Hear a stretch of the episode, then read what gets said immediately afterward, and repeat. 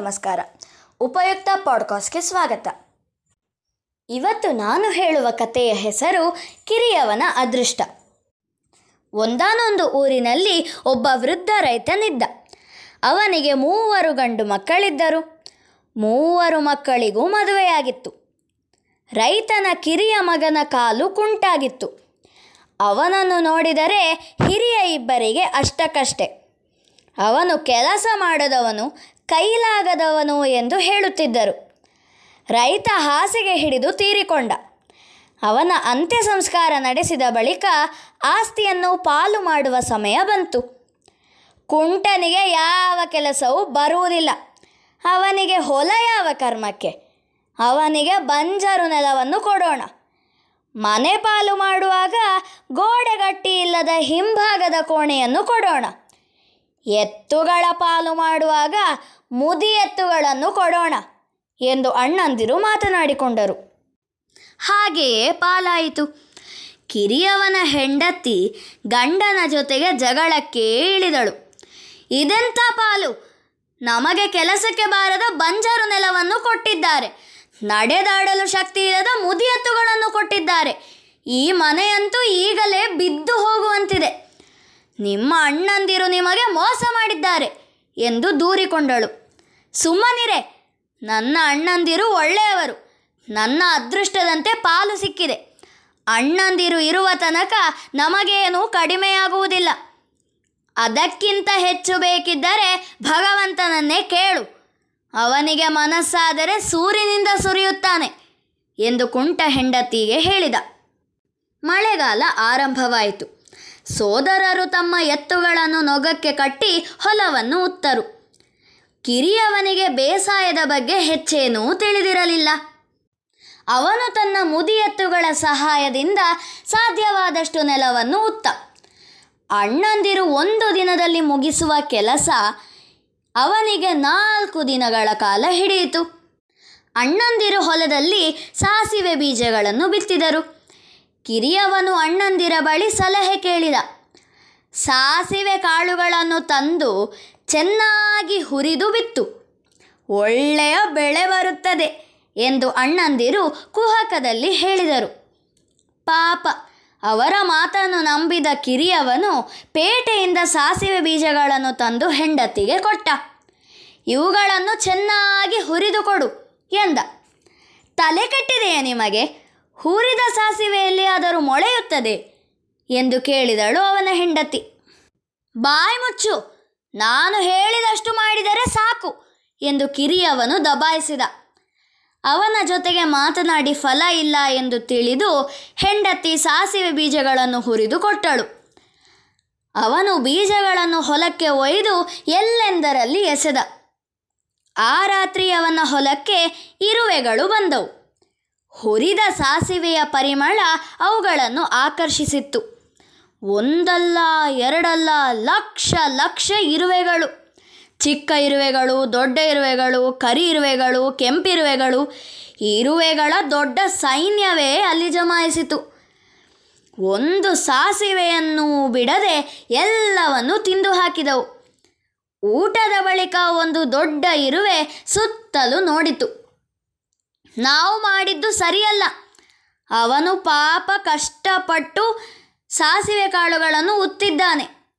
ನಾವು ಅವನ ಸಾಸಿವೆ ಕಾಳುಗಳನ್ನೆಲ್ಲ ತಿಂದು ಹಾಕಿದೆವು. ನಮಗೆ ಹಸಿವಾಗಿತ್ತು ನಿಜ. ಆದರೆ ಈ ತಪ್ಪನ್ನು ನಾವು ಸರಿಪಡಿಸಲೇಬೇಕು. ಹೇಗೆ ಸರಿ ಮಾಡುವುದು ಎಂದು ಯೋಚಿಸಿ ಎಂದಿತು. ಇರುವೆಗಳು ತಲೆ ಕೆಳಗೆ ಹಾಕಿ ಯೋಚಿಸಿದವು. ಪಕ್ಕದ ಹೊಲಗಳಲ್ಲಿ ಹಸಿ ಸಾಸಿವೆ ಕಾಳುಗಳಿವೆ. ಅವುಗಳನ್ನು ಇಲ್ಲಿಗೆ ತಂದು ಹಾಕೋಣ ಎಂದು ಒಂದು ಇರುವೆ ಹೇಳಿತು. ಇರುವೆಗಳಿಗೆ ಈ ಉಪಾಯ ಹಿಡಿಸಿತು. ಅವು ಹೋಗಿ ಸೋದರರ ಹೊಲಗಳಿಂದ ಸಾಸಿವೆ ಕಾಳುಗಳನ್ನು ಉರುಳಿಸಿ ತಂದು ಕಿರಿಯವನ ಹೊಲಕ್ಕೆ ಹಾಕಿ ಹೋದವು. ಕೆಲವೇ ದಿನಗಳಲ್ಲಿ ಕಿರಿಯವನ ಹೊಲದಲ್ಲಿ ಸಾಸಿವೆ ಸಸಿಗಳು ಮೊಳೆತು ಬಂದವು. ಅಣ್ಣಂದಿರ ಹೊಲಗಳಲ್ಲಿ ಮಾತ್ರ ಒಂದು ಮೊಳಕೆಯೂ ಕಾಣಿಸಿಕೊಳ್ಳಲಿಲ್ಲ. ತಮ್ಮ, ನಿನ್ನ ಹೊಲದಲ್ಲಿ ಸಾಸಿವೆ ಮೊಳಕೆ ಬಂದಿದೆ. ನಮ್ಮಲ್ಲಿ ಒಂದೂ ಕಾಣಿಸುವುದಿಲ್ಲ. ಯಾಕೆ ಎಂದು ಅಣ್ಣಂದಿರು ಕಿರಿಯವನನ್ನೇ ಕೇಳಿದರು. ನನಗೇನು ಗೊತ್ತು? ನೀವು ಹೇಳಿದ ಹಾಗೆ ನಾನು ಸಾಸಿವೆಯನ್ನು ಹುರಿದು ಹಾಕಿದೆ ಎಂದ ತಮ್ಮ. ಸುಳ್ಳು ಹೇಳುತ್ತಿದ್ದೀಯಾ? ಎಂದರು ಅಣ್ಣಂದಿರು. ನಾನು ಹಾಗೆಯೇ ಮಾಡಿದ್ದು. ನಿಜಕ್ಕೂ, ಬೇಕಾದರೆ ನನ್ನ ಮನೆಯವಳನ್ನೇ ಕೇಳಿ ಎಂದ ಕಿರಿಯವನು. ಅಣ್ಣಂದಿರು ಆ ದಿನವೇ ಸಾಸಿವೆ ಕಾಳುಗಳನ್ನು ಹುರಿದು ಹೊಲದಲ್ಲಿ ಎಸೆದರು. ಇರುವೆಗಳು ಬಂದು ಅವನ್ನೆಲ್ಲ ತಿಂದು ಹೋದವು. ಹೊಲಗಳು ಖಾಲಿಯಾಗಿಯೇ ಉಳಿದವು.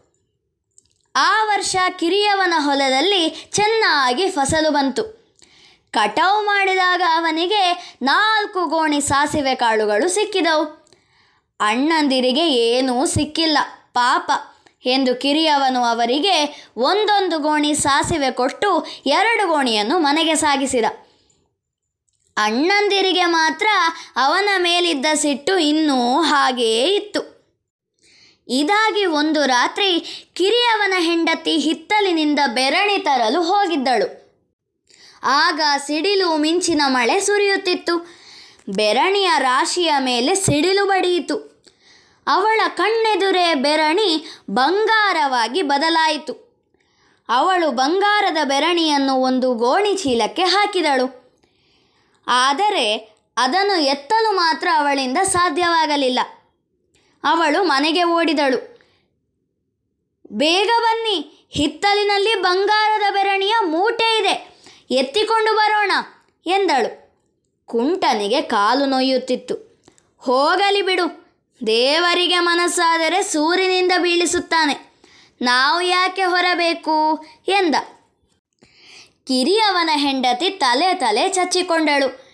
ಆ ಮಳೆಯಲ್ಲಿ ಹೊರಗೆ ಹೋಗಲು ಅವಳಿಗೂ ಧೈರ್ಯ ಬರಲಿಲ್ಲ. ಆದರೆ ಅವರ ಮಾತುಗಳನ್ನು ಅತ್ತಿಗೆಯರು ಕೇಳಿಸಿಕೊಂಡರು. ಆ ಮೂರ್ಖನಿಗೆ ಯಾಕೆ ಬೇಕು ಬಂಗಾರ? ನಮಗೆ ಬಂಗಾರ ಬೇಕಾಗಿರುವುದು. ಬೇಗ ಎತ್ತಿಕೊಂಡು ಬನ್ನಿ ಎಂದು ಗಂಡಂದಿರಿಗೆ ಹೇಳಿದರು. ಅಣ್ಣಂದಿರು ಹಿತ್ತಲಿಗೆ ಓಡಿದರು. ಅಲ್ಲಿದ್ದ ಗೋಣಿ ಚೀಲವನ್ನು ಎತ್ತಿ ಮನೆಗೆ ತಂದರು. ಮನೆಯಲ್ಲಿ ಅದನ್ನು ತೆರೆದು ನೋಡಿದರೆ ಒಳಗೆ ಹುಳುಗಳು ಮತ್ತು ಕೊಂಡಿ ಚೇಳುಗಳು ಕಾಣಿಸಿದವು. ಕಿರಿಯವನು ನಮಗೆ ತಮಾಷೆ ಮಾಡಿದ್ದಾನೆ. ಅವನಿಗೆ ಶಿಕ್ಷೆ ಆಗಬೇಕು ಎಂದು ಅಣ್ಣಂದಿರು ಕೋಪದಿಂದ ಮೂಟೆಯನ್ನು ಎತ್ತಿ ಸೂರಿನ ಮೇಲೆ ಒಯ್ದರು. ಅಲ್ಲಿಂದ ಕಿರಿಯವನ ಕೋಣೆಯ ಒಳಗೆ ಅದನ್ನು ಎಸೆದರು. ಮೂಟೆ ಕಿರಿಯವನು ಮಲಗಿದ್ದಲ್ಲಿಗೆ ಬಿತ್ತು. ಅದರ ಒಳಗಿನಿಂದ ಬಂಗಾರದ ಬೆರಣಿಗಳು ದೊಪ ದೊಪನೆ ಬಿದ್ದವು. ನೋಡೆ, ಭಗವಂತ ಬಯಸಿದರೆ ಸೂರ್ಯನಿಂದ ಹಾಕುತ್ತಾನೆ ಎಂದಿದ್ದೆ.